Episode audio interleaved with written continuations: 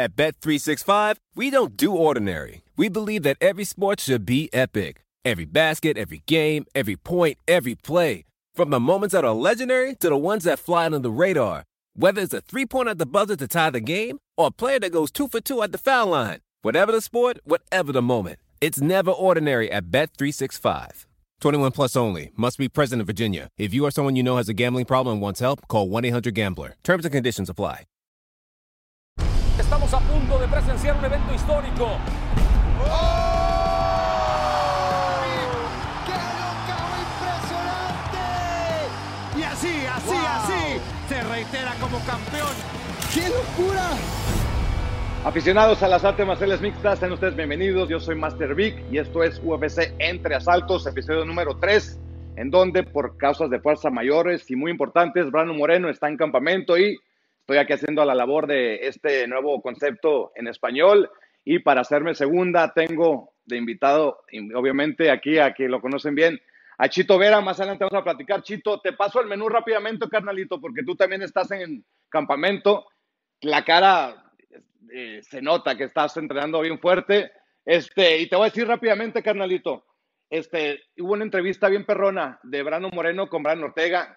Pude entrevistar yo a Brandon antes de su pelea. Vamos a platicar del regreso de The Ultimate Fighter en su temporada número 29, la previa del UFC 263 y obviamente tus predicciones, carnalito. Así es que prepárense porque aquí comienza UFC Entre Asaltos. Hey, Chito, ¿cómo estás, carnal? Aquí todo bien, literal, llegando de la academia. Hoy día me pegué un buen sparring en la mañana y ahorita voy a descansar, me como mi almuerzo y a eso de las 4 de la tarde entreno una vez más, pero bien, ya las últimas 3 semanitas ya listo para el combate. Ya es el cierre, ¿no? Como que es lo más difícil.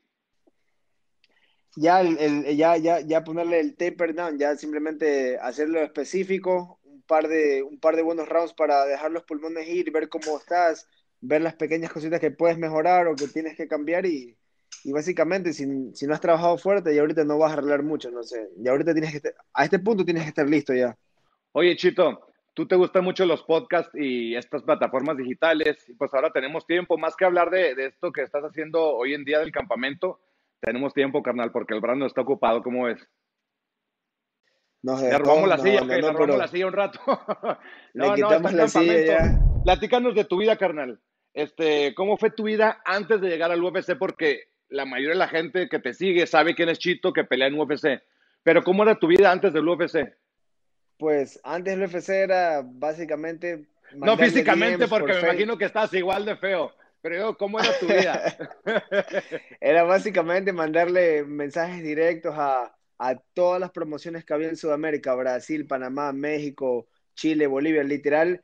Todos los días mandaba mensajes, denme pelea, y les decía, peleo gratis, solo denme el póster con la pelea confirmada para pedir auspicios para los boletos de avión, los hoteles, y la gente se sorprendía que yo quería pelear gratis, pero es que no es que quería pelear gratis porque no quería dinero, quería hacer un nombre para llegar al UFC, y me salió así la jugada. Y antes de eso, ¿qué hacías? ¿Jugabas fútbol? ¿Estudiabas? ¿Te buscabas la policía? Ninguna de las anteriores. La tercera se me hace que sí, no te creas. ¿Qué hacías, carnal? O sea, ¿desde qué edad empezaste a entrenar? Empecé a los 16, y antes de eso era problema tras problema tras problema, o sea el deporte te cambió tu vida, el deporte te cambió la vida para bien. Así es, porque me gustaba pelear mucho, pero peleaba en la calle mucho y solo traía problemas, solo cosas malas porque peleaba en la calle y no, que no puedes hacer eso, y lo seguía haciendo. ¿Y te acuerdas específicamente cuándo empezaste a entrenar? O sea, tu primer contacto con el entrenamiento. Yo sí me acuerdo. No en la pelea en la calle, pero el primer gimnasio formal en tu vida. Me acuerdo clarito. Me acuerdo que mi vecino al frente, él iba a una academia de jiu-jitsu que era como que la mejor de la ciudad. Y él me decía, vente conmigo un día. Y un día, él literal un día me llevó. Y ese día, no es que llegué a hice clase de prueba. Ese día llegué y me inscribí. Pagué la academia y desde ese día hasta el día de hoy nunca más dejé de entrenar. ¿De qué era la academia? De jiu-jitsu. ¿Específico solamente? Puro jiu-jitsu, sí. Había por ahí un par de clases de kickboxing, pero era un gimnasio de jiu-jitsu. ¿Y tu visión era MMA siempre o fue el clásico? Hay algunos que les pasa que empiezan en Jiu-Jitsu y después ven el MMA y se brincan. La gente se reía porque yo, el día que yo llegué a la academia, yo decía, no, que yo voy a ser peleador de la UFC. Y la gente decía, ni entrenas, o sea, no sabes ni pelear. Con esa cara. Claro, y era flaquito, o sea, pesaba como 130 libras. Cabrón, yo me acuerdo cuando llegaste al Ultimate Fighter. Y luego, ¿qué te decían? Ahorita te digo, me acuerdo de algo del Ultimate Fighter. La gente se reía, o sea, me decían, oye, ¿quién eres? O sea, ¿has entrenado? Le digo, no, pero yo quiero llegar al UFC y se me reían. Literal, se me reían. ¿Y eso te motivaba, te da vergüenza o te valía madre?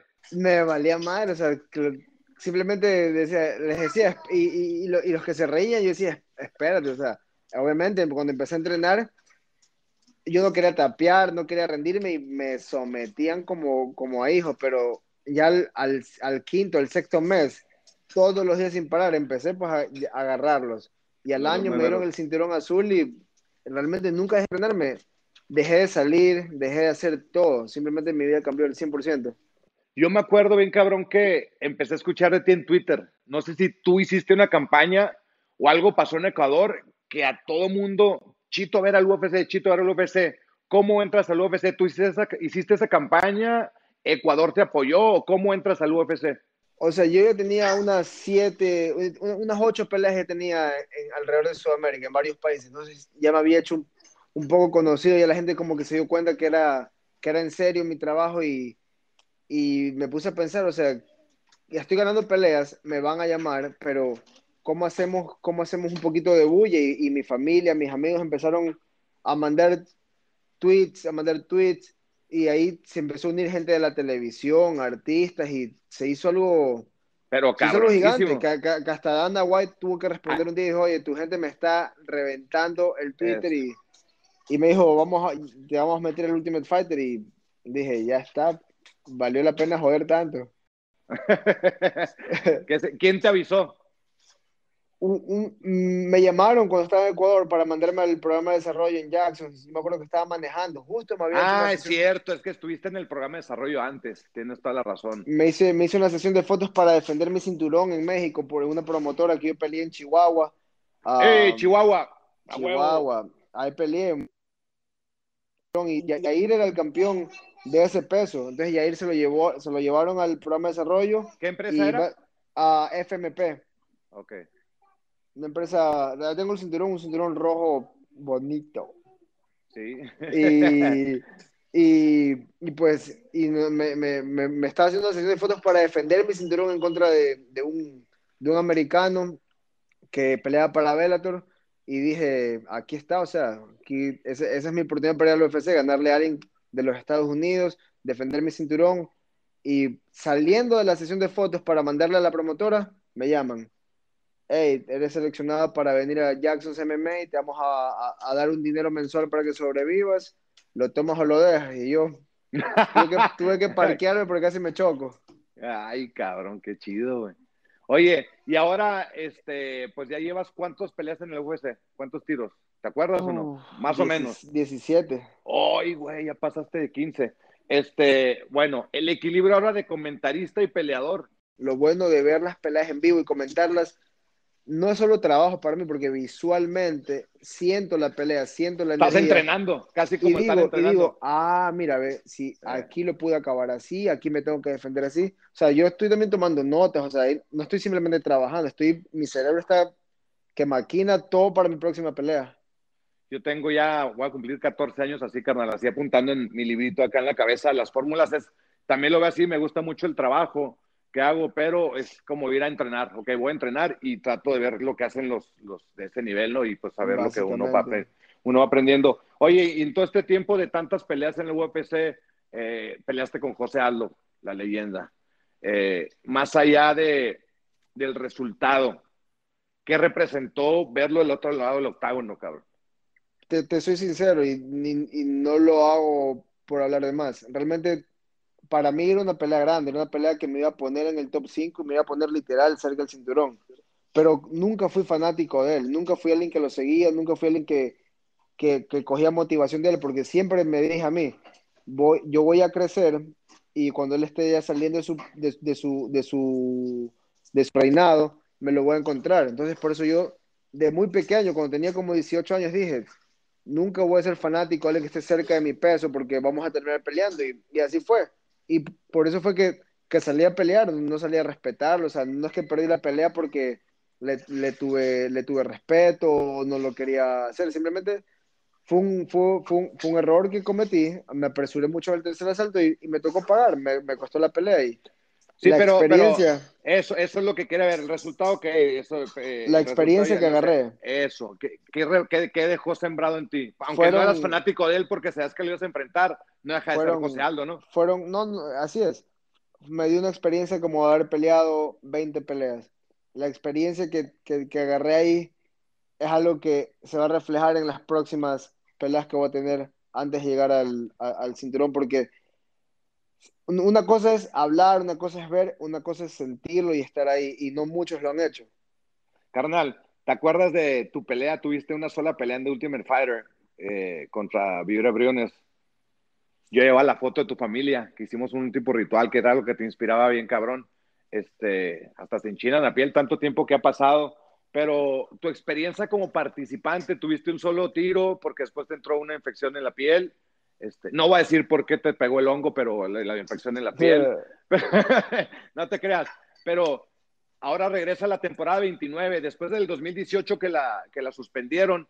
Te toca estar en el equipo de Werdum con mucha gente de Latinoamérica. De hecho, después te das hasta un tiro con Guido y todo eso. Pero regresa de Ultimate Fighter. Platícanos un poquito de tu historia, de tu trayectoria en The Ultimate Fighter específicamente, donde te ganaste pues con tu carisma, carnal. Ahí está una pinche bolita de papel aluminio, mira. ¡Pum!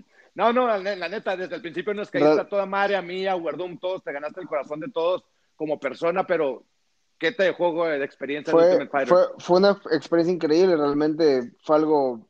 Me dejó amigos hasta el día de hoy, o sea, literal, acordé que lo nombres a Werdum.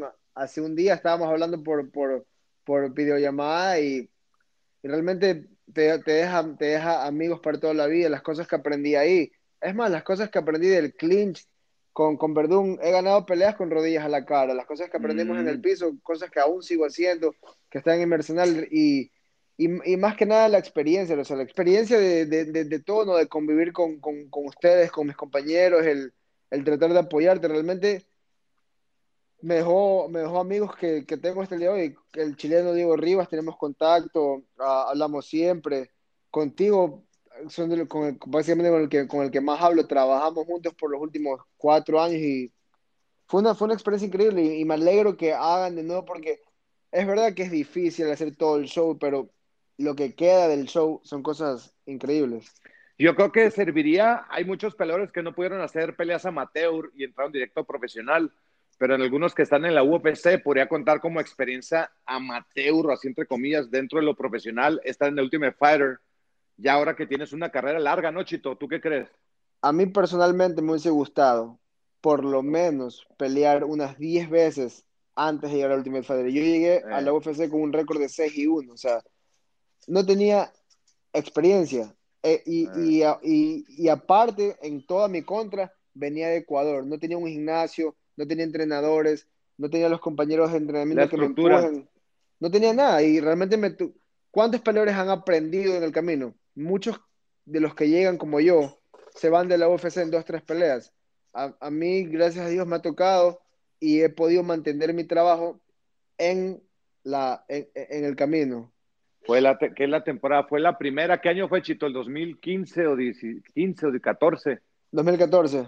2014. Y los hicieron. Es que hace poquito el Pablo, el gallo negro, Sabori, hizo un post de la tercera Latinoamérica, la que se grabó en Argentina. Ya ni me acordaba de esas escenas que ponen de behind the scenes. Estamos ahí entrenando.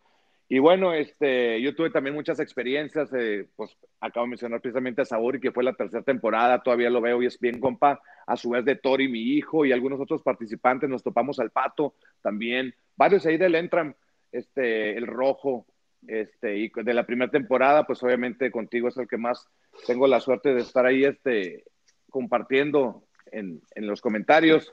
Chito, y hablando de The Ultimate Fighter, después de 3 años, el 2018 se suspendió porque no se dio por terminada. esa importante plataforma. Ahora regresa en la temporada 29 con el campeón Alexander Volkanovski contra del retador Brian Ortega.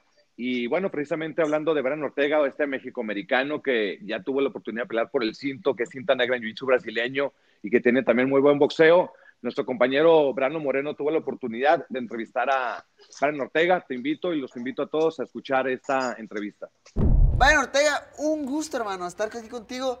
La verdad, no te voy a negar. Estoy nervioso porque nunca he tenido una entrevista así frente a frente con alguien. Luego, de hecho, pregunté, ¿con quién? ¿Con Brian Ortega? No, me voy a perder en sus ojos verdeazules. Me voy a enamorar. ¿Cómo puedes hacer esto? Acércate pues, carnal. Entonces, no, Brian, la verdad es que muchas gracias por tomarte el tiempo de estar con nosotros. Estoy bien contento de hablar contigo.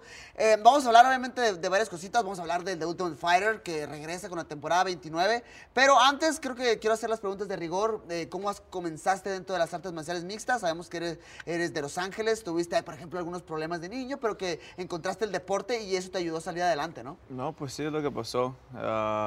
Entrené toda mi vida. Obviamente, a mi padre le gustó que sea yo peleador.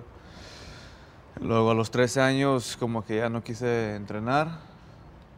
Luego me pegaron en la calle una paliza, luego regresé al entrenamiento. Y encontré el jiu-jitsu. Cuando ya que encontré el jiu-jitsu, de ahí me hablaron y platicaron de esas peleas en la jaula y que todo esto. Y por los 15 años me aventé a hacerlas y pues no ha parado desde esa edad. A los 15 años comenzaste a entrenar y de ahí ya poco a poco. Pues de los 5 a los 3 entrené kickboxing. Ok. Y luego ya por casi un año duré sin entrenar y ya antes de cumplir los 14 empecé a entrenar el jiu-jitsu. Ese fue el principio. Quiero recorrerme así todo el camino hasta el presente. Eres un peleador exitoso, hermano. Eres un peleador que ha logrado un montón de cosas. O sea, llegaste invicto a tu primer pelea de título. O sea, tuviste hoy una caída, pero tu última pelea en contra de Korean Zombie, una super evolución. Y a lo que me refiero es que, o sea, eres un peleador que ha hecho muchísimas cosas ya dentro del deporte. Vas por el campeonato en contra de Alexander Volkanovski. Pero, o sea, te hemos visto con artistas internacionales, con Robert Downey Jr. O sea, Iron Man. Yo quiero conocer a Iron Man. Yo quiero conocerlo. Halle Berry. Entonces, o sea, de niño, cuando estabas ahí, por ejemplo, en Los Ángeles y todo ese rollo, ¿te imaginabas este punto de tu carrera? O sea, llegar hasta este punto de tu carrera cuando iniciaste. No, nada de esto estaba ni en mi mente, ¿verdad? Nomás ni peleando en este nivel.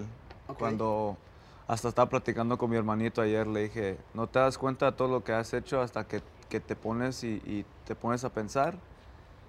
Y luego pasas todo ese tiempo y dices, ay, güey, ha hecho esto, ha hecho como hasta ayer le platiqué con él, le dije, mira, en tu carrera, le dije, ¿cómo lo está motivando en lo que él quiere hacer? ¿Eh? Claro. Le dije, todo es trabajo duro, y luego hasta que un día paras y te pones a pensar. Todo lo que has hecho. Y luego dices, ay, güey, sí, todo estoy trabajando, pero sí ha hecho mucho. Claro que sí. Y es algo que así es. A esta gente las conocí pues trabajando duro y en la carrera haciendo lo que yo hago. Cierto. Ellos eran fanáticos del deporte y vieron algo en mí, me invitaron a comer, lo que sea, o para conocerme. Y es algo que naturalmente se conectó con el deporte y pues los fanáticos que tienen. Súper bien. Por ejemplo, cuando fuiste empezando en el deporte, ¿tuviste alguna influencia? ¿Veías UFC o veías artes marciales mixtas? No, realmente simplemente... No, la pelea que me entró fue la pelea con Royce Gracie. Ok. Es la que... mira, este pequeñito le está ganando a estos gigantes. Ese es el arte marcial que tienes que aprender. Ok. Porque yo era pequeño, no era grande y todos los que me agarraban no eran con los golpes, okay. Era con la lucha. Me agarraban del pescuezo, hacían un derribo, lo que sea, y yo no sabía cómo qué hacer. Okay. Y porque andar tan pequeño no me podía parar tampoco. Okay. Y así es como perdí la pelea esa, desde morro. Okay. Y pues al jiu-jitsu empezamos a entrenar. Muy bien, súper bien. No, en ese aspecto me identifico mucho contigo porque yo también cuando empecé a entrenar no tuve la influencia realmente de peleadores, de ver artes marciales mixtas en sí, porque no, en México no había la posibilidad realmente de ver dónde, ¿no? Entonces, seguimos con todo esto. O sea, el éxito que has tenido te ha llegado a tener oportunidades de hacer cosas muy, muy buenas en tu vida. Quiero preguntarte, vi hace poquito en redes sociales que tuviste la oportunidad de regalarle un carro a tu papá. O sea, a tu papá, que de hecho, tengo una historia. Lo conocí, tuve peleé en el FA, no me acuerdo dónde era el lugar, pero peleé en el FA por el campeonato y ahí estaba, fue a ver el evento, me dijo, oye, yo soy papá de Brian Ortega, muchas felicidades. O sea, quiero preguntarte, tu papá se mira que es súper buena onda, que es súper alivianado. Entonces, ¿qué fue para ti? ¿Qué significó para ti poder regresarle un poquito de todo lo que ha hecho por ti a lo largo de tu vida? Ni te imaginas, carnal. A los 17 años le quité su troca y la choqué. No, su camioneta gris con sus rines cromados. ¿Cómo te fue después? No quisiera la casa, güey. Le dije, me va a matar a la... Le dije, no, mejor no voy a la casa. Y le dije, hey, cuando crezca y agarre feria y todo, te voy a cuidar, te prometo. Pero era algo como que... Pues al tiempo no le importó la troca, le dijo, con que tú y mi hijo estés sano es lo que importa. Y dije, wow, como que aguante tu papá, no me agarró chingazo. Mucho amor por ti. Mucho amor. Mucho amor por ti, porque la neta, yo creo que sí, a mí se me hubieran dado mis nalgadas. Sí. Entonces... Y pues sí, le agarré la troca, y estaba manejando una minivan toda fea, y le dije, hey, toma mi carro, yo agarré un carro, le dije, toma el mío, yo manejo la minivan, lo que sea.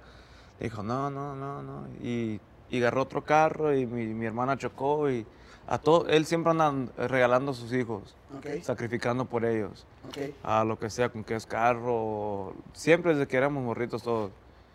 Y es una de esas personas que siempre anda cuidando a gente, pero nadie lo cuida a él, porque pues en aspecto, pues, la familia, nosotros no tenemos dinero, ¿verdad? Claro.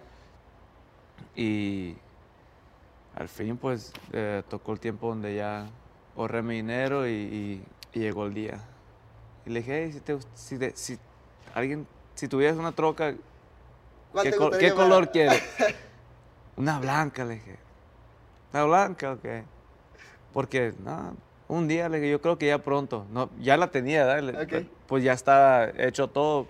Le dije, yo creo que pronto, ya que peleé por el campeonato, te voy a poder agarrar la troca. Pero me vas a tener que esperar un buen rato, pero sí te la doy. No te preocupes, mijo. Si ando bien aquí, no te importe. Sé que estás bien. No, es que te la quiero comprar. Y luego ya, blanca, sobre. Fui allá, quiero una blanca. La agarré, la manejé y estaba bien curada la troca. Hasta dije, no se la merece el pinche. Y le dijimos el negro. Pinche negro me pegó tantas veces de morrito. Le dije, yo me la merezco mejor que él. Le dije, la manejé, le dije, pinche troca está bien chila, güey.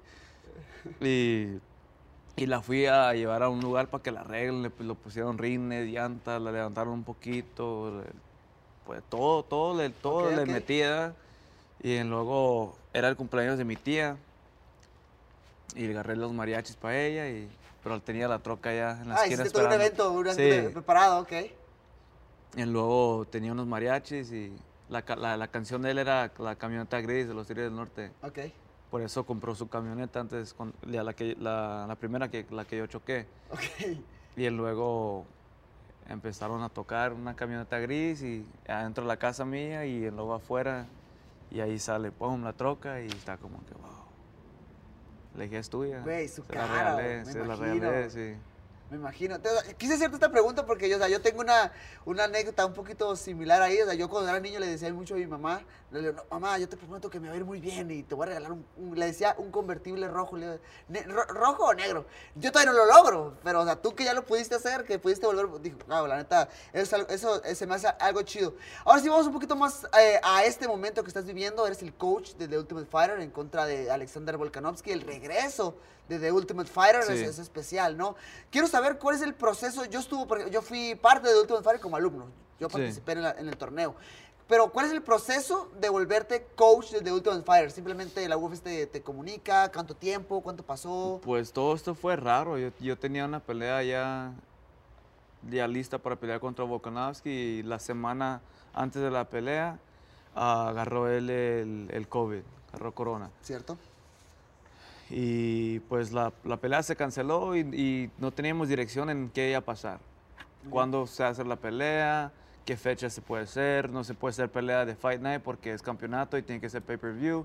Todos los pay-per-views ya están todos llenos y todos todo el mundo está confundido. ¿Vamos a hacer una pay-per-view nueva o qué vamos a hacer? Y una semana se convirtieron en dos en tres. Y dije, no, le dije, esto no se está mirando bien. Okay. Y luego me llamaron en un día y me dijeron, hey, ¿qué crees de hacer el show, el Ultimate Fighter? Y sí, paqué mis cosas y me vine para acá a Las Vegas y empezamos a firmar y día por día hacer los exámenes de COVID, firmar los papeles, el contrato, que nos hablen y platiquen de qué va a ser el show. Y empezamos. Y voy a eso, ¿qué te parece la experiencia? ¿Cómo se te hace ser el coach de unos muchachos que llegan con hambre porque quieren ganarse el contrato de la UFC, quieren ganar el torneo? ¿Cómo ha sido para ti la experiencia de ser coach de Ultimate Fighter? Es algo que en muchos niveles me ha dado cosas que no pensaba que iba a agarrar. Okay. Como conexiones con esos humanos. Yo pensaba que, hey, va a ser un coach, que no platiques de emociones o nada, que vamos a entrenar duro, vamos a pelear y qué importa quién extrañas, ahorita vamos y todo. Tenía la mente ya hecha pues en cómo va a ser. Y llegué aquí, empezamos a entrenar y luego sonreírnos y entrenar y a bromear y luego de repente nos pusimos a platicar y ay, güey, me estoy conectando con estos vatos en otro nivel, ¿verdad? Claro. Y les enseño y me escuchan y hablo con ellos de persona a persona y también vibran conmigo y pues ya tenemos una conexión con ellos que en un poco tiempo se ha hecho muy fuerte. Hasta ya lo estoy invitando. Después del show ven a la casa mía. Ven para acá. Y traje mi familia al show para que los conozcan. Traje mi hermanito, mi padre, mis hijos. Todo traje para que vean. Y pues obviamente no mantení mi palabra. Nah, es que no invertirme con ellos emocionalmente. Yo creo que está súper difícil. O sea, al final del día son personas, son seres humanos que tienen sentimientos, que están al flor de piel porque están encerrados en una casa. Y te lo digo yo como experiencia como alumno, que estuve encerrado ahí, no podía salir, no podía saber de mi familia. O sea, las emociones están a flor de piel bien canijo. Entonces yo creo que sí es bien difícil no hacer conexiones con ellos, ¿no? Entonces, ¿has aprendido algo de ellos? O sea, porque al final del día, no solamente profesional, porque o sea, profesional, o sea, también son peleas profesionales, a lo mejor técnicas, pero como seres humanos, ¿algo has aprendido? Sí, algo pues que la cosa es que cada persona, tú, yo, cada persona que pelea tiene su historia. Claro que sí. Pero tú nomás oyes la historia antes de pelear, él luego ves la pelea y ya nadie conoce a Brandon Moreno, nadie conoce a Brian Ortega. Okay. Sí, cierto. Yo hablo con ellos, oigo su historia y me quedo con ellos, entreno con ellos. Ellos me enseñan a mí, yo le enseño a ellos. Hey, ¿qué crees de esto? No, yo creo que esto. Y nos ponemos a platicar y intercambios de información técnica o lo que sea, de entrenamiento, peleas, lo que sientes mentalmente, físicamente. Traigo mis coaches y todo y me quedo con esa persona. Okay. Y los ando mirando día tras día, tras día, tras dos veces al día los veo. 4 horas al día, 6 veces a la semana. Cierto. Y el único día que tengo libre, voy a la casa y le hago como la última semana, le hice una carne asada, cocinamos por ellos y me la llevo con ellos, pues. Okay. Hasta allá entro a la casa, voy a tu baño, güey, voy allí, vente a billar, a jugar futbolito y pues ya me la paso bien a gusto con ellos. Okay. Y es algo que no sé, los ves día tras día y ves más conexiones y los ves más por quién son. Como te dice, tu vecino te conoce lo mejor, ¿verdad? Cierto. Así me siento, ¿verdad? Me siento como los estoy conociendo mejor a todos ellos por el tiempo que pasamos juntos, hasta cuando no están aquí entrenando, yo voy a la casa y los veo como su comportamiento ahí en la casa. Okay. Y pues no sé, es algo interesante. ¿Sientes que eso es lo que más te ha gustado? ¿O tú, qué es lo que más te ha gustado de toda experiencia? Es ayudándole a esta gente a llegar a su nivel mejor. Okay. Entrenándolos lo mejor que puedo, dándole la información que mira, yo creo que eso te falta para ganar y yo tengo todo un equipo que te va a ayudar si tú me escuchas. pero tienes que tener confianza en mí. Okay. Y es algo que no tenemos porque apenas nos conocimos. Pero cuando les enseño y luego los hago que entrenen y todo, y pelean y ganan, y dicen, wow. Nice. Sí tenía razón. Le digo, ok, pues dame más confianza, cabrón. Y ten fe en mí. Claro. Y, y pues está trabajando todo bien, man. Sí me gusta. Es algo interesante. Okay. ¿Qué es compartir tanto tiempo con Volkanovski? O sea, para mí yo me imagino que va a ser súper incómodo estar viéndolo más, compartir más tiempo de lo necesario con tu oponente. ¿Qué opinas? ¿Cómo se comporta Volkanovski? ¿Cómo lo tomas tú? Es un vato raro, man. Sí, me cae muy mal, güey, ahorita. Sí, no me gusta. Ok, ok. Se va por el chido la temporada. Es que es diferente, güey, cuando lo tienes que ver. Y yo claro. Dije, wow, voy a mantener el respeto y todas las bromas, pero luego... Es como un vato falso, pues. Okay. Hace cuenta, me trata de dar la mano, respeto, y luego llega a la cámara y se pone a hablar así. No sé, es un... Le da el mal de la cámara. Mucha gente le pasa. No, es que trata de vender el show, okay. Pero el güey no puede vender un show si está gratis el pinche show. Ok. Ya un poquito de un aspecto más técnico, ¿cómo ves la pelea en contra de Volkanovski? Sabemos que ya estaba, o sea, estabas ya listo para pelear con él. Lamentablemente da positivo a COVID. Me tocó verlo una semana después de que da positivo y se cancela el combate. O sea, lo vi mal. O sea, físicamente como que sí le pegó, ¿no? Entonces... Así se mira de feo, güey. Así está de feo. Pero bueno, técnicamente, ¿qué opinas? ¿Cómo crees que se desarrolla el combate? ¿Cómo crees que vas a ir llevando la pelea contra un Volkanovski que en sus últimos combates pues se ha visto sólido, ¿no? Pues tengo que hacer lo que él pelea en mi pelea. Muy bien. La pelea de él es movimiento, es estrategia en acumular puntos y ganar round por round. ¿No? Él no es alguien que te va y te termina. Ok. Vende el show, dice que está terminada, pero no termina nadie. Ok. Y es nomás... hacer lo que entre en mi mundo. Muy bien. No quiero jugar el juego de punto contra punto porque es el juego de él. Así él ya se ha acostumbrado a ganar y sabe cómo ganar de esa manera. Lo tengo que hacer pelear. Él sabe competir, es un atleta, pero no es peleador. Ok. Sí. Golpe contra golpe y corazón contra corazón, él no lo tiene. Ok. Ya han visto, cada vez que se pone...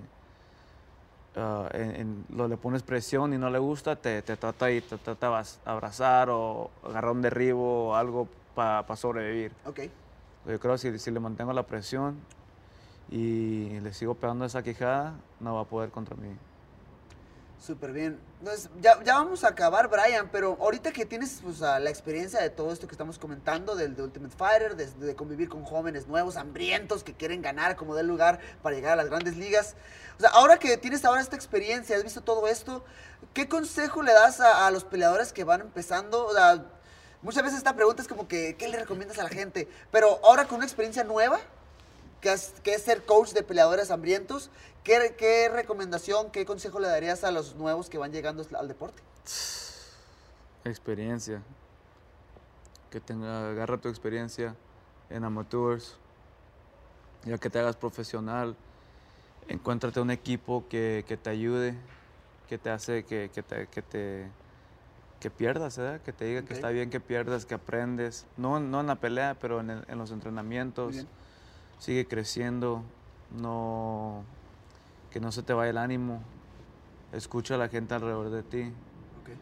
Y pues no pares, sigue dándole con todo a todo, siempre digo eso, échale, si te vas a hacer algo, hazlo al 100, si no, no lo hagas. Nice, nada medias, súper bien, señores. Esto han sido las palabras de Brian Ortega, que es coach de la temporada 29, el regreso de la temporada de The Ultimate Fighter. Entonces, Brian, canijo, miles de gracias, hermano, por estar conmigo. Y nada, mucho éxito en el futuro. Gracias, hermano, gracias. Y esas fueron las palabras de Brian Ortega para Brandon Moreno, en referencia de Ultimate Fighter, que por cierto, esta temporada se estrenó ahora a principios de junio en Estados Unidos y ahí respectivamente en México y Latinoamérica. Pero me llamó la atención, Chito, la entrevista, cómo al principio Brian Ortega iba predispuesto muy, como que iba a ser muy estricto, no quería hacer vínculos con los peleadores, y al final pues terminó diciendo que se hizo el vínculo, se hicieron compas, hasta carne asada les hizo el último día, ¿no, Chito? Es muy difícil no entrar en una relación con gente que estás viendo todos los días, o sea, tienes que ser bien malo para no querer a alguien después de 3 semanas viviendo en la misma casa, sí, viéndolos todos los días. Entonces, él tal vez no se quiere involucrar en nada porque supuestamente está enfocado en su pelea, está bien, pero una vez que vives con esas personas y todos los días los entrenas, a cierto punto los empiezas a querer. Es que si te pones a pensar, es como que un intercambio no solamente de técnicas, también de culturas, de personalidades, de todo tipo de perspectivas que te pones a pensar, y también en diferentes, a nosotros en lo particular nos tocó de Latinoamérica, ¿te acuerdas? Éramos varios países, y pues también intercambiar ahí al final, se hicieron buenas amistades, Chito. Tenemos todo, Panamá, Chile, Bolivia, Ecuador. ¿Quién más estaba? Argentina, tiempo? México, Argentina, Brasil, no, en Brasil, esa temporada no específica. Bravo, Brasil, el coach. Fabricio, cabrón. Ah, pero es que... El coach. Ok, pensé que estamos hablando de los peleadores. Claro, sí, no. Bolivia, no, me refiero... Y ese fenómeno que se da porque... y algunos también... Fíjate bien, de esta temporada estaba viendo... Ya ha habido 11 campeones y 5 miembros del Salón de la Fama que se han salido de Ultimate Fighter. Es algo increíble. Está bien, bien perrón. Y de hecho, bueno, pues eso ya, ese es el tema. Me gustaría cortarlo porque pues el tiempo es oro, mi querido Chito. ¿Qué te parece si nos aventamos un análisis y una previa del UFC 263 y de la que viene? Se van a dar un tiro y son 2 revanchas. Está Adesanya contra Vettori, y obviamente está la pelea de revancha de Brandon Moreno por el campeonato. Pero vamos a empezar a hablar, ¿qué te parece de la estelar de Adesanya contra Vettori? Pues la primera pelea fue una decisión dividida, fue una pelea cual en la pelea de pie, Adesanya controló, tuvo muy buen ojo, se movía, pegaba, le pegó esos codazos que reclamaba que eran piquetes. En la pelea de pie se notó la diferencia en la clase. El único problema es que Vettori es un problema. ¿Por qué?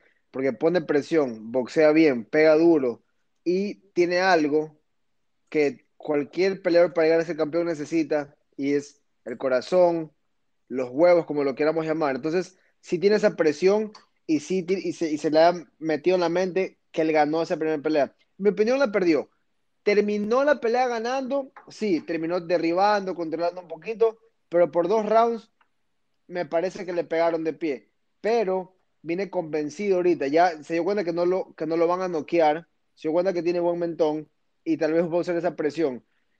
Entonces, esta pelea es un poco más difícil que el co-main event en predicciones, en mi opinión. En mi opinión, esta pelea, si Vettori empieza luchándolo, como acabó la pelea en ese tercer asalto, podría ganar de la misma forma que ganó Wachovic.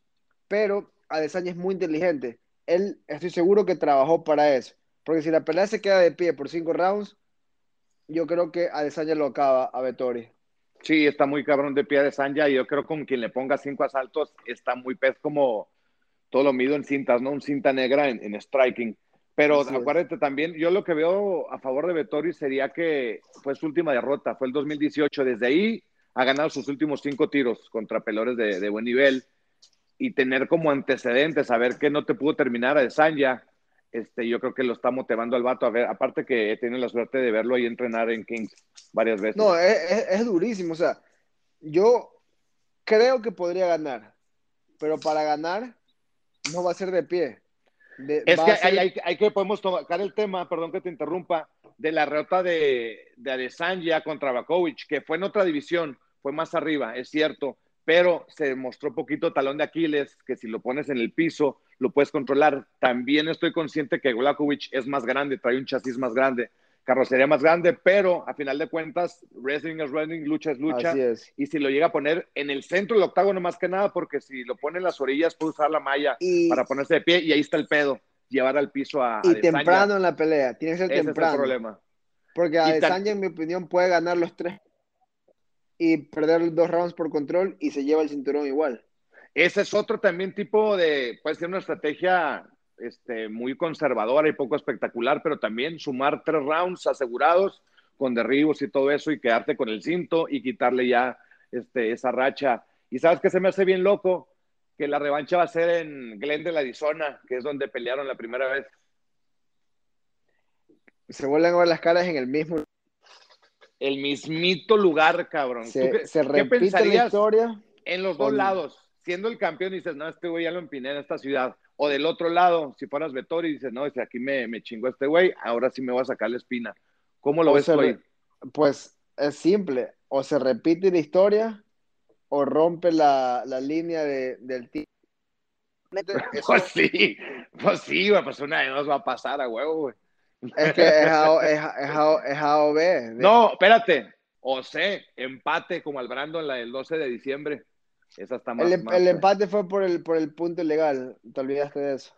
No, pero pues aquí también se podría dar. Quién sabe qué pedo. Ahora, ¿qué te parece si cambiamos de tema al de Brandon de una vez que estabas hablando? Figueiredo Moreno, que se enfrentaron el 12 de diciembre y ahora van otra coincidencia extraña, porque ahí estaba bien. Hay gente que cree en la suerte en los deportes de contacto, hay gente que dice, ni madre, cuál pinche suerte, aquí el trabajo duro es el que lo hace, ¿no? Pero hay una coincidencia ahí, el verde, blanco y el rojo, con la bandera de Italia, y verde, blanco y rojo con la bandera de México, con el aguilita en donde está Brandon Moreno, en contra de Figueiredo. ¿Qué te pareció rápidamente el primer tiro el 12 de diciembre y ahora que tiene 6 meses exactamente después, la revancha?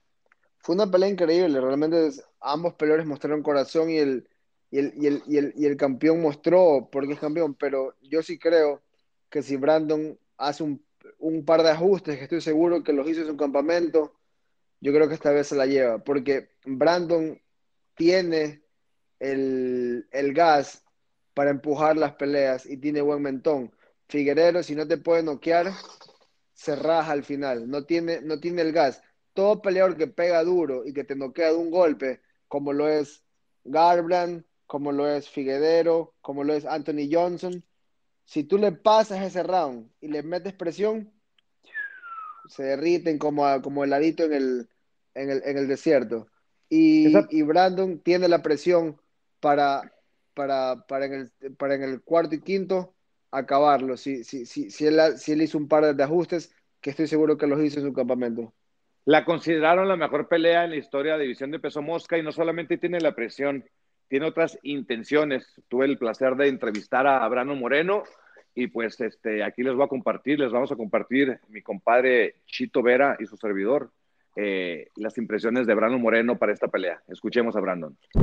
¡Pum, carnal! 12 de diciembre del 2020. Hey, fecha importantota, ¿no? ¿Qué? ¡Qué locura, bro! Ese día no hubo cinto, pero... Hubo el premio a la mejor pelea de peso mosca en la historia del UFC. Yo creo que eso también cuenta como un título, ¿no? Sí. Güey, antes que nada, o sea... Hombre, no te aguantas. Apenas tengo 2 programas y ya me quieres quitar la chamba. Mira, tú sabes que... No te aguantas, güey. Tiburón, luego viejo mueve influencias. No te creas. Y por cierto, pues, quizás no están viendo, pero... Se nos adelantó Brandon un poquito a la Navidad con el suéter, pero no sé qué. Después van a ver la foto. A ver, foto. No. Es la autoestima del campeón, güey. Nada más yo puse este suéter. Yo creí que andaba haciendo la competencia a Figueiredo, cabrón. Pero de bajo presupuesto. Oye, no, fuera de WhatsApp. ¿Es un título o no es un título ser la mejor pelea de peso mosca en la historia del UFC? Ay, güey. O sea, definitivamente es una ganancia, ¿no? Yo creo que... O sea, mi vida cambió muchísimo después de esa pelea, güey. Y fue un empate. Sí. ¿Sí me entiendes? Imagínate lo que puedo lograr con el cinturón. Toda la gente vio una pelea increíble que también es algo... O sea, yo me acuerdo cuando estaba ya el referee, bueno, nos tenía de las manos agarrados y estaba a punto de dar la decisión. La verdad yo no sabía qué iba a pasar, sabía que era una pelea bien cerrada, que podía ganarla, podía perderla, pero yo me sentía en ese momento contento, o sea, contento de mi desempeño. O sea, entonces creo que la respuesta es sí. Creo que el simple hecho de que la pelea haya sido una guerra como esas y que fuera sido tan buena y que a la gente le haya encantado es algo bonito para mí. Ya debe ser difícil porque, o sea, yo como fan te pregunto, porque para nosotros fue un peleón, pero al mismo tiempo tú sientes que no te llevaste el cinto. Entonces, pues, o sea, como que son dos glorias. Una te la llevaste y la otra te está esperando. Pero, en verdad, ¿qué fue lo que más te sorprendió de él en el tiro? Mira, es que... El tipo habla mucho, el tipo es una persona que quiere ser showman, ¿no? Quiere como que impresionar, tiene... Por ahí vemos a veces a su manager que se mete mucho en la conversación y quiere meterle saborcito a las cosas. Entonces, pero fuera de eso, el tipo es real. El tipo es un atleta de verdad, el tipo es fuerte, el tipo pega duro, aguanta golpes porque quiero decir que yo también lo castigué, yo también lo lastimé y le hice daño, pero aguanté hasta el final. Entonces, más que me impresionara, simplemente me confirmó que sí es un atleta de verdad, ¿no? Que sí es real dentro de la promoción. Y al final, cuando le quisiste dar la mano, ¿eso cómo lo interpretaste? No sé, mira, no sé. La neta, es raro. Chila. Güey, a mí me está diciendo en redes sociales que soy un bebé llorón, que porque me estoy quejando de los golpes abajo, y todo ese tipo de cosas. Yo tengo un video demostrando que él es el llorón, güey. El tipo no se la podía creer, güey. Le levantaron la mano. Tengo una teoría de que el güey cuando le levantaron la mano pensó que ganó, porque como no sabe inglés, dijo, me levantaron la mano, gané, y le dieron el cinturón, y se fue con su esquina. No sé, yo quería nada más ir a decirle de nuevo, felicidades, que dijo, qué buena pelea, qué buena guerra. El tipo no me hizo caso, dije, bueno, me di la media vuelta, fue a saludar a sus entrenadores y ya yo pues hice ya mis cosas, ¿no? Me fui con mis propios coaches y ya. Güey, pues habla de él, ¿no? Habla de su educación y está bien. Yo no lo tomo personal, no es algo que me lo tome personal porque es su forma de ser y... Pues deberías, te metiendo cizaña. Oye, no, y después de ese día... ¿Cómo cambió tu vida? Porque es antes del 12 de diciembre y después del 12 de diciembre tu carrera, te conocemos desde más joven, eres todavía pues casi mi edad, pero un chamaco, ¿verdad? Pero ¿cómo cambió tu vida? Porque son entrevistas, es contendiendo otra vez con 6 meses después, ¿cómo cambió la vida? Es lo que te decía, Víctor, todo cambió simplemente con el empate, ¿sientes? Con la guerra que dimos, Los seguidores, es como punto de referencia. En redes sociales, explotaron mis redes sociales, las cámaras, la atención de los medios, todo eso cambió muchísimo. Me mudé a Las Vegas, compré una casa, tuve la oportunidad de comprar una casa acá. Cambiaron muchísimas cosas para bien y eso me pone también bien contento. Y ahorita en lo que me mentalizo muchísimo es ve lo que está pasando con el empate, con no lograr la meta completa. Ahora imagínate si lo logras todo, enfócate en eso, enfócate en, ahora sí, a completar la misión. De hecho, yo quería irme de vacaciones después de esta pelea, pero mi corazón no me lo dejaba, yo me sentía como una meta incompleta, como que todavía no termino la chamba, ¿sí me entiendes? Sí, sí. La pobre de mi familia, porque no, no nos fuimos, ellos también ellos también se cansan de verme ahí todo estresado, entrenando y cansado, ¿sí me entiendes? Sí, sí, claro. Y ellos lo necesitan, yo también lo necesito, pero digo, mi mente, mi corazón no me permitía como liberarme de las presiones todavía, ¿sí entiendes? Entonces quiero terminar la obra, quiero terminar la chamba. Eso habla bien, eso habla de tú, vas madurando también y que la chamba quedó como incompleta, aunque que fue empate, fue un tirasasazo, carnal. La neta. Y eso también de las entrevistas y que explotan tus redes sociales con gente que es fanática al deporte, ¿no? Pero también celebridades como Omar Chaparro y Rafa Márquez, que supe que te contactaron. ¿Qué se siente que ya celebridades y gente también de la farándula ande ahí? Son fanáticos del deporte, pero saben ya exactamente quién es Brandon Moreno, como tú en su tiempo supiste quién es Rafa Márquez o quién es Omar Chaparro. Es una locura. Uno no se imagina el punto en el que puedes llegar a estar cuando empiezas a lograr las victorias, empiezas a lograr tus metas. Yo Omar Chaparro lo miraba de morro en los programas de televisión mexicanos, ¿sí me entiendes? De hecho, lo recuerdo mucho en un programa que hacía en un canal de música, que era como los 10 más sonados de la semana, algo así era el programa, y ahí lo miraba y me daba mucha risa. Entonces, Rafa Márquez, Chihuahua el vato. Él es de Chihuahua, pues tú eres de Chihuahua, ¿no? Sí, sí, Ciudad Juárez. De Ciudad Juárez. Rafa Márquez, antes miraba muchísimo, ahorita ya casi no, pero antes miraba muchísimo el fútbol y él me encantaba, me gustaba cómo tenía la presencia de un líder dentro de la cancha, ¿sí entiendes? El capitán, era el capitán del equipo y tú sabías y lo mirabas y no, este tipo tiene cara de capitán de este rollo. Sí, estampa. De estampa, ¿sí entiendes? Entonces, nada, se siente bonito, son parte de los logros, es el cariño, aparte de las redes sociales. Tú sabes que hay un montón de hate ahí, pero en lo personal yo te puedo decir que en porcentaje es muchísimo más el cariño y eso me pone contento. Cabrón, yo te he visto evolucionar de cuando comenzaste comentarista y cómo te has desenvuelto poco a poco con mucha facilidad de palabra, que en cierta forma te ayuda la televisión, pero tú ya lo traías nato, ¿no? Porque es tu forma de ser. Y de celebridades a campeonas, pero que hablan en chino. Supe que platicaste con Sam Whaley. ¿Cómo estuvo esa onda? Es cierto, eso, sí. Platícame, ¿cómo fue el punto de contacto para comunicarte con ella? Mira, ¿qué tan bueno es su español? Malísimo. No, malísimo. No te creas. ¿Y tu chino? Mira, yo iba a pelear, no recuerdo en dónde. Ya me acordé, yo iba a pelear en Brasil contra Formiga y ella iba a pelear un evento antes. De hecho, el último evento con público ya después de que empezó la pandemia, donde peleó Adesanya contra Romero. Ella peleó contra Johanna. Ella andaba ahí en el Performance Institute y ahí la conocí y ahí platicamos poquito, pero X, ¿no? Ya después cuando iba a pelear contra Roybal o ya en la pelea contra Figueiredo, me hizo una videollamada de un amigo. Un amigo es súper cercano a ella, me hizo una videollamada y empezó, y me echó pues, como pudo, me echó porras. Me dijo, tú puedes, algo así. Y pues nada, eso la aprecio porque sí, pues obviamente español ni hablemos, ¿no? Oye, ¿qué te iba a decir? Estamos platicando hace poquito en la preparación ahí. 12 de diciembre peleaste y te toca el 12 de junio otra vez. 6 meses exactos. Mudaste tu campamento a Las Vegas, compraste cantón, pero me platicaste también que estuviste en Tijuana, ¿no? Te fuiste un tiempo en Entram, allá con la banda, con Raúl y todo tu equipo. ¿Cómo estuvo el campamento? Platícame un poquito. No, Víctor, o sea, Entram Gym, Tijuana, yo me voy a morir a raya por esos lugares, ¿sí? O sea, para empezar, Tijuana, yo crecí ahí, güey. Mi plan a futuro es en algún punto regresarme ahí, ¿no? ¿Sí entiendes? Sí. Pero aquí todavía siento que aquí en Las Vegas ahorita hay muchas cosas que hacer. Sentí que ibas a decir por esos cabrones. ¿Eh? Sentí que te ibas a decir que morías en la raya por esos cabrones. Sí, pero luego... Di la palabra. Nunca te he oído decir una mala palabra y cabrón. Es que, mira, me divido mucho. Si empiezo a decir groserías, voy a decir mucha grosería. Güey. No. Prefiero esta Brandon, prefiero esta versión Brandon. Nuestro director nos va a regañar. No, sí, prefiero la versión PG-13 de Brandon.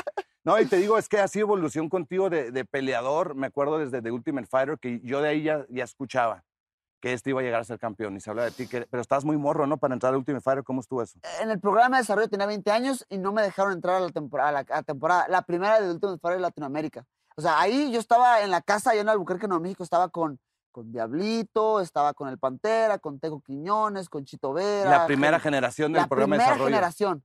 Y, o sea, básicamente todos ellos se fueron al Ultimate Fighter, excepto yo, porque no tenía la edad, requerida para entrar, y ni modo, pues, ¿qué hacía? Me regresé a Tijuana, seguí entrenando y empecé a pelear, de hecho, en Arizona, que ahí voy a pelear. Ah. Empecé a pelear en Arizona, tuve 5 peleas ahí en una promoción local. Ahí es donde empezaste a hacer olas, ¿no? Como exactamente. Peleé 5 veces en Arizona y es cuando me hablan para el Ultimate Fighter. Órale. ¿Y tu familia ahora con el campamento en Las Vegas, cómo lo tomó? Bien, la verdad es que a ellos les encanta vivir. La gente que nos está escuchando, ¿cuántos hijos tienes así rápido y cómo estuvo esta transición? O sea, tengo mi esposa, que ya tenemos casi 11 años juntos, tenemos 3 hijas, una de 7, una de 2 y una de casi 8 meses. Y nada, por ejemplo, ahorita te decía que, o sea, yo me voy a morir en la raya por Tijuana, yo amo mi ciudad, amo mi equipo Entram Gym. Y ahorita lo que estaba haciendo antes del campamento oficial es estar yendo y viniendo, una semana aquí en Vegas, otra semana allá en Tijuana y así.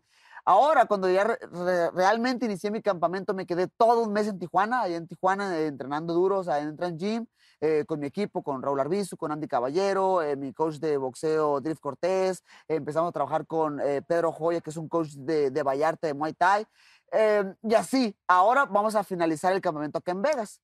Me traje a todo mi equipo, los volé, porque ahorita por lo del COVID las fronteras están cerradas en carro. Entonces tienen que volar a fuerzas. Cruce terrestre. Me traje a muchos de mi equipo para acá a Las Vegas. Estamos ahí en la casa hechos bolas. O sea, la casa está grande, pero de todos modos ya cuando le metes tanta gente, como que de todos modos ya pues nos hacemos ahí bolita todos, ¿no? Pero estamos bien a gusto y mi familia, mi esposa está contenta. En cierto punto, o sea, nuestra casa de Tijuana estaba muy chiquita. Era propia y estábamos felices ahí, pero ya llegamos a un punto en el cual, cuando recién llegamos ahí, tenemos nada más una niña. O sea, la familia empezó a crecer, sí, ya empezábamos a no caber y la casa de acá de Vegas, gracias a Dios, está grande y es un lugar donde estamos cómodos. Y ahí te cae el chahuiscle después, ¿eh? Cuando no haya campamento. Yo te he dicho. No te creas. No, gracias, pues. Escrita, hay que dejar que te concentres. Y ahora, ¿qué tanto aprendiste de la primera pelea con Figueiredo si quieres reservarte cosas estratégicas o decirlas porque en su español...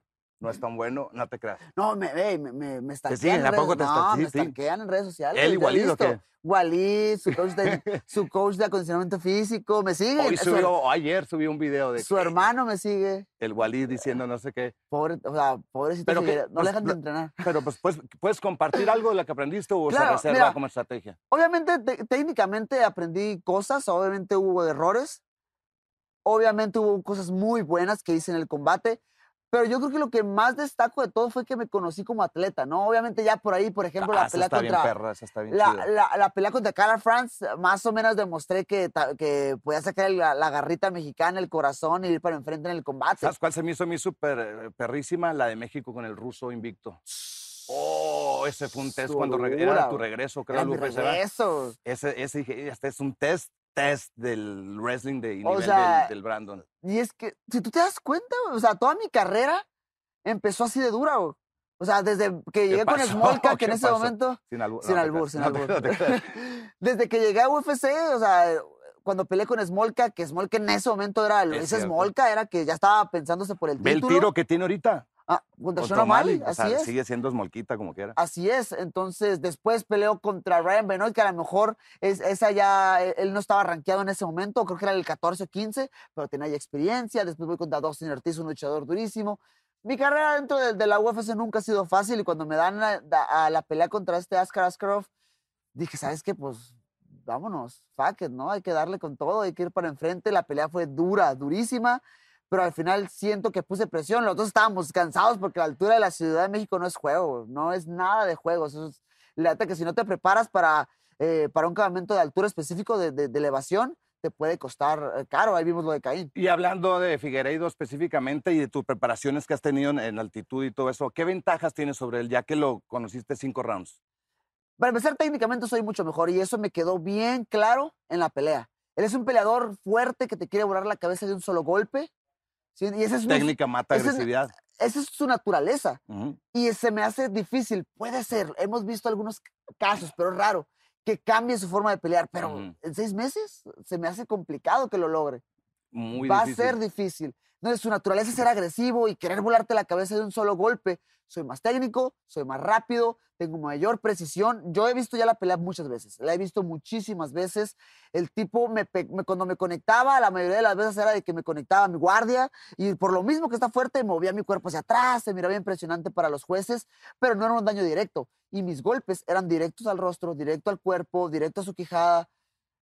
Yo si fuera juez, yo calificaría de mejor manera ese golpe que un golpe que sí te empuja y lo que tú quieras, pero, o sea, que pega en la guardia del oponente. Entonces, él también te dio directo, pero en los huevos, ¿no? Y no, eso, híjole, qué locura, güey. ¿Te enojaste o no? Claro que sí, güey. Desconcentra. Ahí le damos un pip. O sea, pero empieza con H y termina con S. Híjole. Hijo de la chingada. Se le salió bien natural. Es que, o sea, yo por lo general en otras peleas trato de, o sea, si fue un rozoncillo, como que me incomodó nada más, me recupero y voy rápido a la pelea. Yo nunca te he visto todavía hacer algo personal con alguien más que con él, y no veo tan personal, pero me gusta la esencia. O sea, lo tocas como que más centralizado en el deporte, que es a mí me gusta mucho ver la nueva generación cómo refleja pelear bajo unas reglas y bajo una sanción. Pero en título dice, eres el primer campeón mexicano nacido y crecido en México. ¿Significa eso para ti? ¿Pone presión extra? ¿Es algo más bonito o lo tratas de poner aparte? Porque hay factor presión. ¿Cómo manejas tú eso? Te voy a ser bien sincero, Víctor. La vez pasada, como fue tan rápido, fueron solamente 3 semanas. O sea, cuando menos me di cuenta, ya estaba trepado en el octágono tirando madrazos con aquel canijo. ¿Ok? Me subí, me divertí muchísimo, fue una pelea durísima, ya hablamos de eso. Ahora, con una preparación más larga, en el cual ya te das cuenta, te cae en cuenta todo lo que significa, la gente mandándote mensajes en redes sociales, que te reconoce más en la calle y te dice, hey, tú vas a ser el próximo campeón del mundo y México está contigo. O sea, escucha eso y la presión que genera, güey. Tu país, todo tu país está contigo. En un deporte nuevo que tienes la oportunidad de expandir alrededor de todo el territorio mexicano. ¿Cómo lo procesas? ¿Es natural en ti o ni siquiera piensas en ello? ¿O será que uno que te ve de los toros fuera de la barrera y tú no te das cuenta de lo que está pasando en tu vida, en tu carrera? Güey, siento que mi mentalidad es muy natural porque, por ejemplo, tengo poquito trabajando con una psicóloga deportiva que me ayudó muchísimo, Aletia Almeo, que me ayudó muchísimo. Pero antes de ello, pues yo creo que superaba muy bien mis barreras, ¿no? Y te digo, toda esta presión es durísima, pero lo he sabido digerir bien. Lo he sabido digerir bien y aparte lo veo así, como te mencionaba anteriormente. O sea, puedo cambiar muchas cosas. ¿Cuántos años tienes hoy en día? 27. 27. ¿Qué año naciste? En el 93. 93, ya estaba yo en secundaria. Sí, no es mucho, pero sí. Oye, por ejemplo, porque desgraciadamente el tiempo aquí es oro. Para despedirnos, ¿qué mensaje le dirías a toda la gente que se inspira en ti, que va a ver la pelea, que ya te vio como ganador? Y otra pregunta antes de decir eso. ¿Cuántas veces has visto la pelea del 12 de diciembre con Figueiredo para estudiar tus errores y todo eso? ¿O virtudes y de él? Le he visto, híjole, 10 veces, 15 veces, algo así por el estilo. Creo que, o sea, la parte técnica está controlada. O sea, en este punto, cuando estamos haciendo esta entrevista, yo ya estoy listo. No vas a ir así vestido. ¿Por qué no? Nunca sabes. Nunca sabes. Tanto física, tanto técnicamente estoy listo. Solamente sabes el corte de peso, tienes que dar peso, si no, no peleas. Preocupado no te ves. Preocupado no te ves. Estoy ligero, estoy muy bien de peso, estoy todavía comiendo muy bien, entonces simplemente es cuestión de esperar, ya solamente es esperar el tiempo para toda la gente que, híjole. En Arizona hay una concentración bastante importante de mexicanos, es un mensajito. Aparte ya he peleado ahí, como te comentaba. Y aparte Entre Asaltos. Escucharon, la silla la pedí prestada, no van a pensar, era guasa que moví influencias y la chingada, porque esta silla es suya, compadrito, gracias por prestarla. Y de hecho, gracias por darnos tu tiempo, cabrón. Estás preparándote para pelear por un campeonato, te hace el tiempo para entrevistas y todo, pero es parte también de la chamba y ganje del oficio, ¿no? Me encanta estar ocupado, me encanta mantenerme estar ocupado, porque, no sé, me gusta tener mi mente siempre enfocada en las cosas, ¿no? Y, o sea como sea, no dejo que mi mente se separe del deporte. A veces sí lo necesito y hago mis propias cosas, mis hobbies, pero me gusta estar estudiando a los peleadores, me gusta estar analizando las peleas, viendo los peleadores nuevos que vienen a la promoción. Eso me mantiene muy contento y me mantiene ocupado y eso me gusta. Y nada, toda la gente que me apoya, híjole, muchas gracias. O sea, tú, güey, tú sabes, vivimos en un país en el cual siempre escuchamos el sí se puede y el sí se puede, pero a veces nos quedamos cortos. Y ahora tengo la oportunidad de hacer el si se pudo. Eso está, híjole, eso me motiva mucho. Un chino. O sea, el si se pudo, güey. Estamos acostumbrados a quedarnos en el si se puede, pero el si se pudo es importante para mí, güey. Y eso quiero regalárselo a la gente que me sigue, güey. Pues se podrá, carnalito. 12 de junio, ahí estaremos apoyando a Brandon Moreno, pelea de campeonato, en ese UFC 2 peleas de campeonato, y regresamos a Entre Asaltos a seguir con el coto. Brandon, Chido One Cámara Machín. Hey. Gracias, carnalito. Sí se pudo, sí se pudo. Me gusta eso. Es una buena referencia que hice porque esa es la canción que usaban para la selección del Ecuador. Era sí se puede, sí se puede. No, me permites, pero ese es de México. México. Chito, ¿me permites, por favor? Ese es de México, 100%, el sí se puede, pero está bien, sigue. Está bien. No, yo sé que eres un poquito hater, pero está bien. No. Al César se llama así, al César lo que es del César y a Dios que te vaya bien, ¿sí o no? lo que digas, pero bueno. No te creas, bueno. El sí se pudo. Cuéntanos la historia. Referencia. Yo no sé esa historia del fútbol o de dónde sea de Ecuador. ¿Dónde se usaba en Ecuador? Ya me dejaste con la duda. Y yo te voy a decir si fueron antes ustedes o nosotros. Pero es una buena referencia. Es una buena referencia lo que dice, se lo ve que confía en su trabajo y que está preparado. Fue empate mayoritario la primera vez por cuestión del resto de puntos, ¿no, Chito? Hubo una deducción de puntos. Es más, la pelea la pudo haber ganado Brandon. Claro, y fue la deducción de puntos fue por el golpe piquete, en las piquete de ojos y un golpe en la zona baja. O en la zona baja fue un golpe. La zona baja, también conocido como The Balls. Yes. Hay algo importante porque tenemos, o sea, Brandon Moreno es camarada, es compañero de entrenamiento y todo esto, es compatriota, pero es una pelea bien interesante. Yo veo a Brandon muy bien preparado y con mucha madurez para su corta edad, pero el otro lado tenemos a Deus da Guerra, el Dios de la Guerra, a Figueiredo, que está bien cabrón, Chito, quieras o no, la guillotina que le hizo, no te va a caer muy bien porque le ganó a tu compañero Alex, ¿no? ¿O qué? Lo que es, pero es verdad, pega fuerte, tiene buena guillotina y realmente pega fuerte, son de los que pega y noquea, noquea a la gente, entonces y Brandon es un peleador que le gusta hacer frente y se crece entre el castigo, pero no le toman muchos golpes para noquear, entonces es un peleador peligroso, es un peleador duro y hay que ver qué reajustes hace él. Eso te iba a decir, te voy a preguntar tu punto de vista como analista, no como compañero de Alex, ni como no estés a Brandon, como analista de este deporte que sabes un chingo.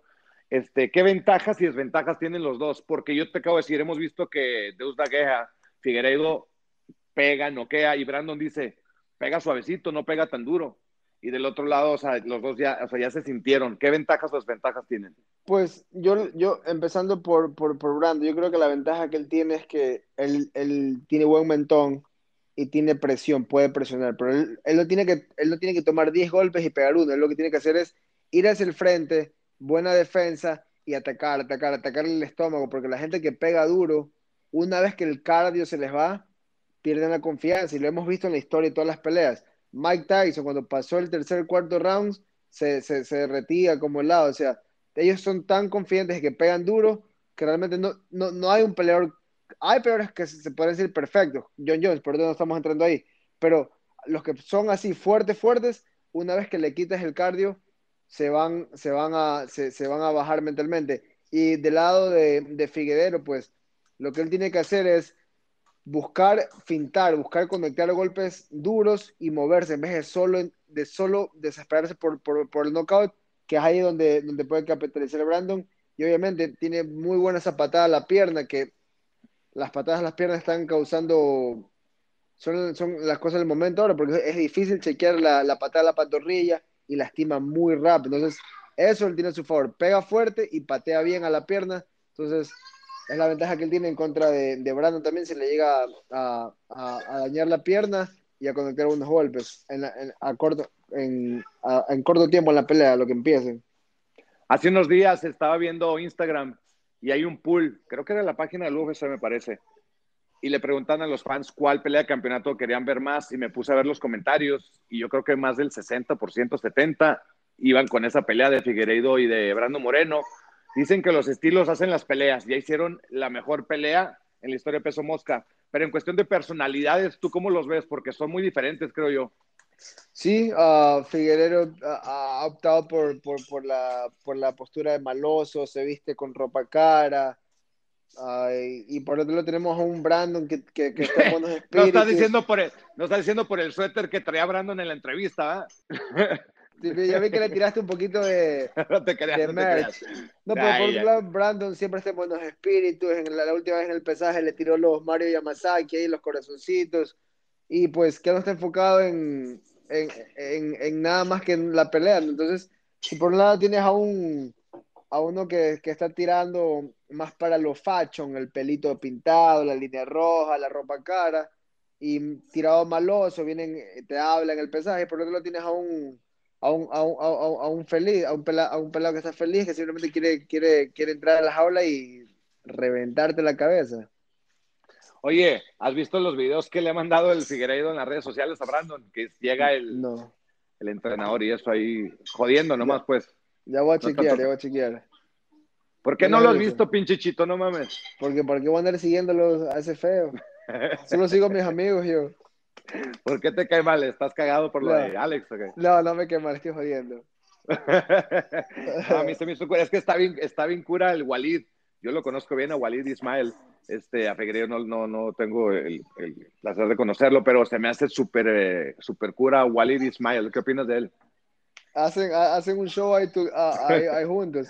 A veces en las entrevistas, el uno dice gracias a Dios, gané la pelea, y Walid traduce, los voy a matar a todos. Les va a pasar el carro. Y promueve sus eventos y hace un comercial de media hora. Hijo, está bien cagado. Pero bueno, esa es la segunda pelea de campeonato del UFC 263. Pero hay un condimento especial, carnal, en esa pelea que me gustaría que nos lleves por ahí y platicar con el que todos escuchen, que es la pelea de Edwards contra Díaz. Ese es realmente para los fanáticos, ese es el main event, a lo que es, y realmente por eso le hacen 5 rounds, para darle el chance a Nate de que los campeonatos asaltos lo canse, pero realmente esa es la pelea que el público quiere ver, y la gente le sigue creyendo a Nate Díaz. ¿Tú sí crees que el ganador de esa pelea le den la oportunidad por el título, aunque el Nate pelee tan esporádicamente? 100%, ya el deporte ya no es de quién gana las peleas, si no, preguntémosles a Tony Ferguson cuántas peleas le tomó hasta se salió de su prime y no logró pelear cuando le estaba duro, porque la gente, y voy a eso porque la gente es muy fácil hablar para el fanático normal. Se toman una Coca-Cola, nunca entrenan y dicen, ah, ya no puedes ganar la pelea. Tony Ferguson tuvo una racha de victorias que era un monstruo, mataba a la gente, pero no tenía el nombre, ni tenía los fans de su lado para que le den la pelea, las peleas de dinero, porque si seamos realistas, Nate Díaz no ha ganado más de 3 peleas seguidas en algún tiempo, y si llegase a ganarle a Leon Edwards, que ha ganado, ¿cuántas peleas al hilo? Como 8, ganó 8 y la 9 fue nula contra Muhammad.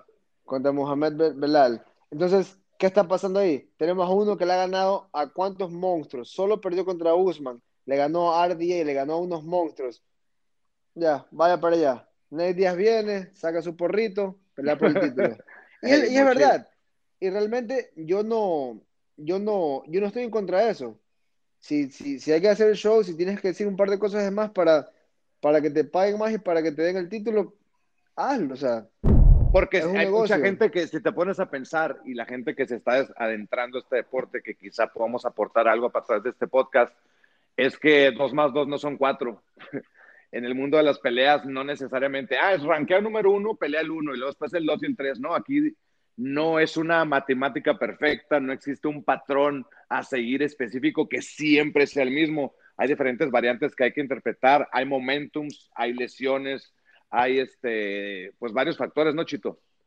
Así es, y realmente tienes que saber jugar el juego, o sea, si no sabes jugar, no la vas a hacer en este deporte, porque realmente, o sea, es comprobado, aquí no solo de ganar, ganando, así nomás no se hace, tienes que ponerle un poquito de sal y pimienta a esa carne para que quede. Exactamente, pues porque de hecho es lo que más nos gusta. Predicciones, no sé. Carnal. Predicciones, vamos a empezar de abajo hacia arriba. Ya, yeah. Edwards ver. O Díaz, ¿y por qué? Me voy con Díaz. Mucha gente dice que Edwards lo va a acabar, pero yo sí veo a Díaz en el tercero, cuarto y quinto, solo a pura presión. La gente no entiende lo de la presión, lo del cardio, y lo digo porque lo sé, porque yo es la forma que yo entreno y peleo. Es verdad que por 2 rounds puede ser muy técnico, pero la presión mata. Y lo vimos con Masvidal. Si no era por ese corte, ya había un cambio en la pelea, antes, cuando pararon la pelea. Ya estaba conectando todos los golpes Nate y Masvidal ya estaba respirando, pero el corte cambió todo. Entonces, todo el mundo no ha concordado conmigo. Y yo he dicho, eso es solo mi opinión. Yo creo que Leon Edwards es un peleador que es muy técnico, que toca, se mueve, toca, se mueve. Cuando alguien te mete esa presión, las peleas cambian. Y hay que ver, recordemos que RDA empezó a meterle presión a Edwards y quiso Edwards llevarlo al piso porque no aguantó la presión. Y Nate Díaz pelea de su espalda sin problema, ataca, se mueve, o sea, no es un peleador que solo se queda acostado ahí.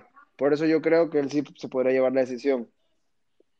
Bueno, ahí yo te voy a llevar la contra porque creo que es muy durable Díaz, sí entiendo lo que dices, tercer, cuarto y quinto asalto muy durable y lo puede llevar a aguas profundas, pero a mí se hace que se lo va a cocinar Edwards, pero a fuego bien lentito, a fuego lento para que no se canse. Y luego en la primera pelea de campeonato, Figueiredo o Moreno. Voy con Moreno, creo que en la primera pelea hubo el empate porque le quitaron el punto al campeón, pero como la pelea fue, me parece que Brandon lo puede llevar a aguas profundas y ahogarlo y meterle presión. Y creo que con lo que he escuchado, no tenemos el mismo manager, he preguntado cómo está, veo que han hecho los ajustes para llevarse esa pelea. Hizo buenos ajustes hasta, yo creo el hecho de haberse mudado a Las Vegas le está ayudando bastante, está yendo y viniendo ahí a Entram Gym en Tijuana, pero está ahora en Las Vegas. Yo creo que en esa, mi predicción es que gana Brandon Moreno. Lo he visto muy seguro al muchacho y yo creo también, vi en esa pelea que fue lo mejor que le pudo pasar a Brandon. Quedarse con esa cosquillita, el empate y todo. Yo lo veo todavía muy humilde, mejor preparado y que se va a llevar esa victoria.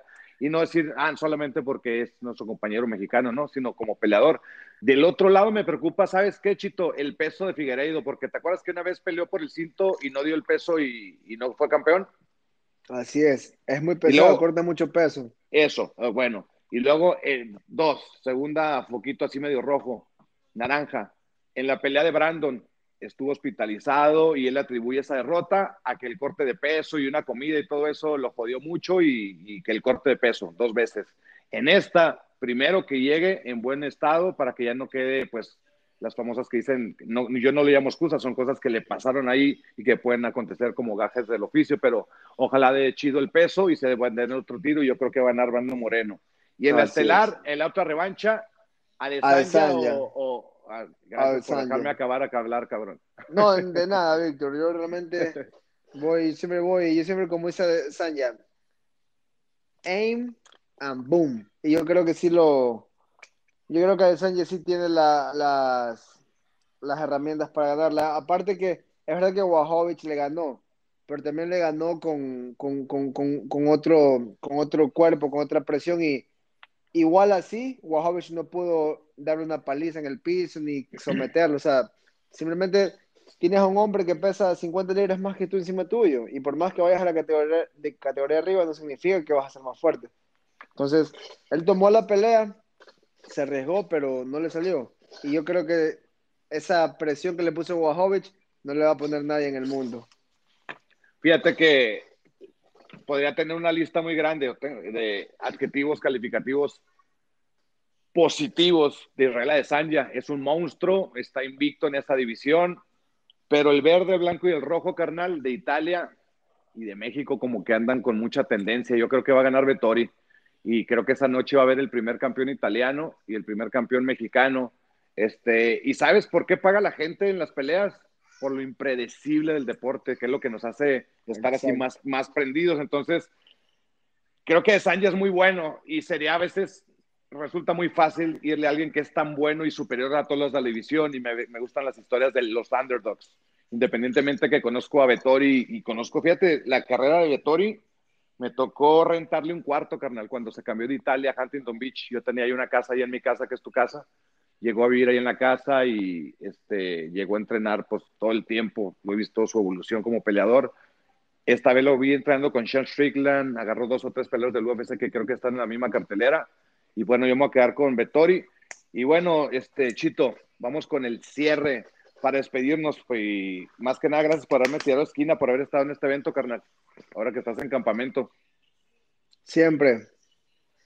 Para las que sea con la producción de Epañó. Epañó. Y bueno, pues no se pierdan el UFC 263 en Estados Unidos. Pago por evento a través de ESPN Plus y las peleas preliminares a través de ESPN Deportes. En Latinoamérica a través de ESPN. En México, preliminares por Fox Sports y Main Card por Star Premium. En España, por DAZN. Y me siento bien chingón ahorita hacer este anuncio porque hay un desmadre a veces en las redes sociales, de Twitter, de dónde nos ven, ya está, o sea, si se ponen realmente a hacer estamos llegando a varios lados, nos gustaría que fuera una herramienta útil para que la gente sepa a través de qué señal pueden ver ese UFC 263 con 2 peleas de campeonato, Chito, y con el regreso de Nate Díaz. Para despedirnos, Chito, palabras, peleas el 19 de junio, último mensaje a tus fans. Primero que todo, como siempre lo he dicho, las gracias por la buena vibra, por el apoyo, por los buenos deseos y de mi parte, pues como siempre, ¿no? He dado todo en los entrenamientos, me he empujado a mí mismo, he buscado las herramientas para estar listo y para poder ganar esta pelea, pues, y lo que siempre digo, el 19 de junio no solo peleo, pelea toda una patria, pelea todo el Ecuador y Latinoamérica en mi espalda y estoy preparado para dar una batalla, no siento que voy a acabar la pelea, pues en caso que eso no se dé, pues tengo 15 minutos de puro poder y aire para no dejar de pelear hasta poder ganar esta pelea. Corazón, carnal, estamos juntos, te veo hoy el 19, me va a tocar estar narrando tu pelea. Yo soy Víctor Dávila, a nombre de todo el departamento del UFC en español, que se esfuerzan a hacer posible este podcast UFC Entre Asaltos, episodio número 3. Tuve la suerte de estar aquí, en el lugar de Brandon Moreno, que le deseamos toda la suerte del mundo. Y pues sí, gracias señor. Por habernos acompañado y seguir siguiendo UFC Entre Asaltos. Hasta la próxima. Hey. ¡Mua! Estamos a punto de presenciar un evento histórico. ¡Oh! ¡Qué locao impresionante! Y así, así, wow. Así se reitera como campeón. ¡Qué locura!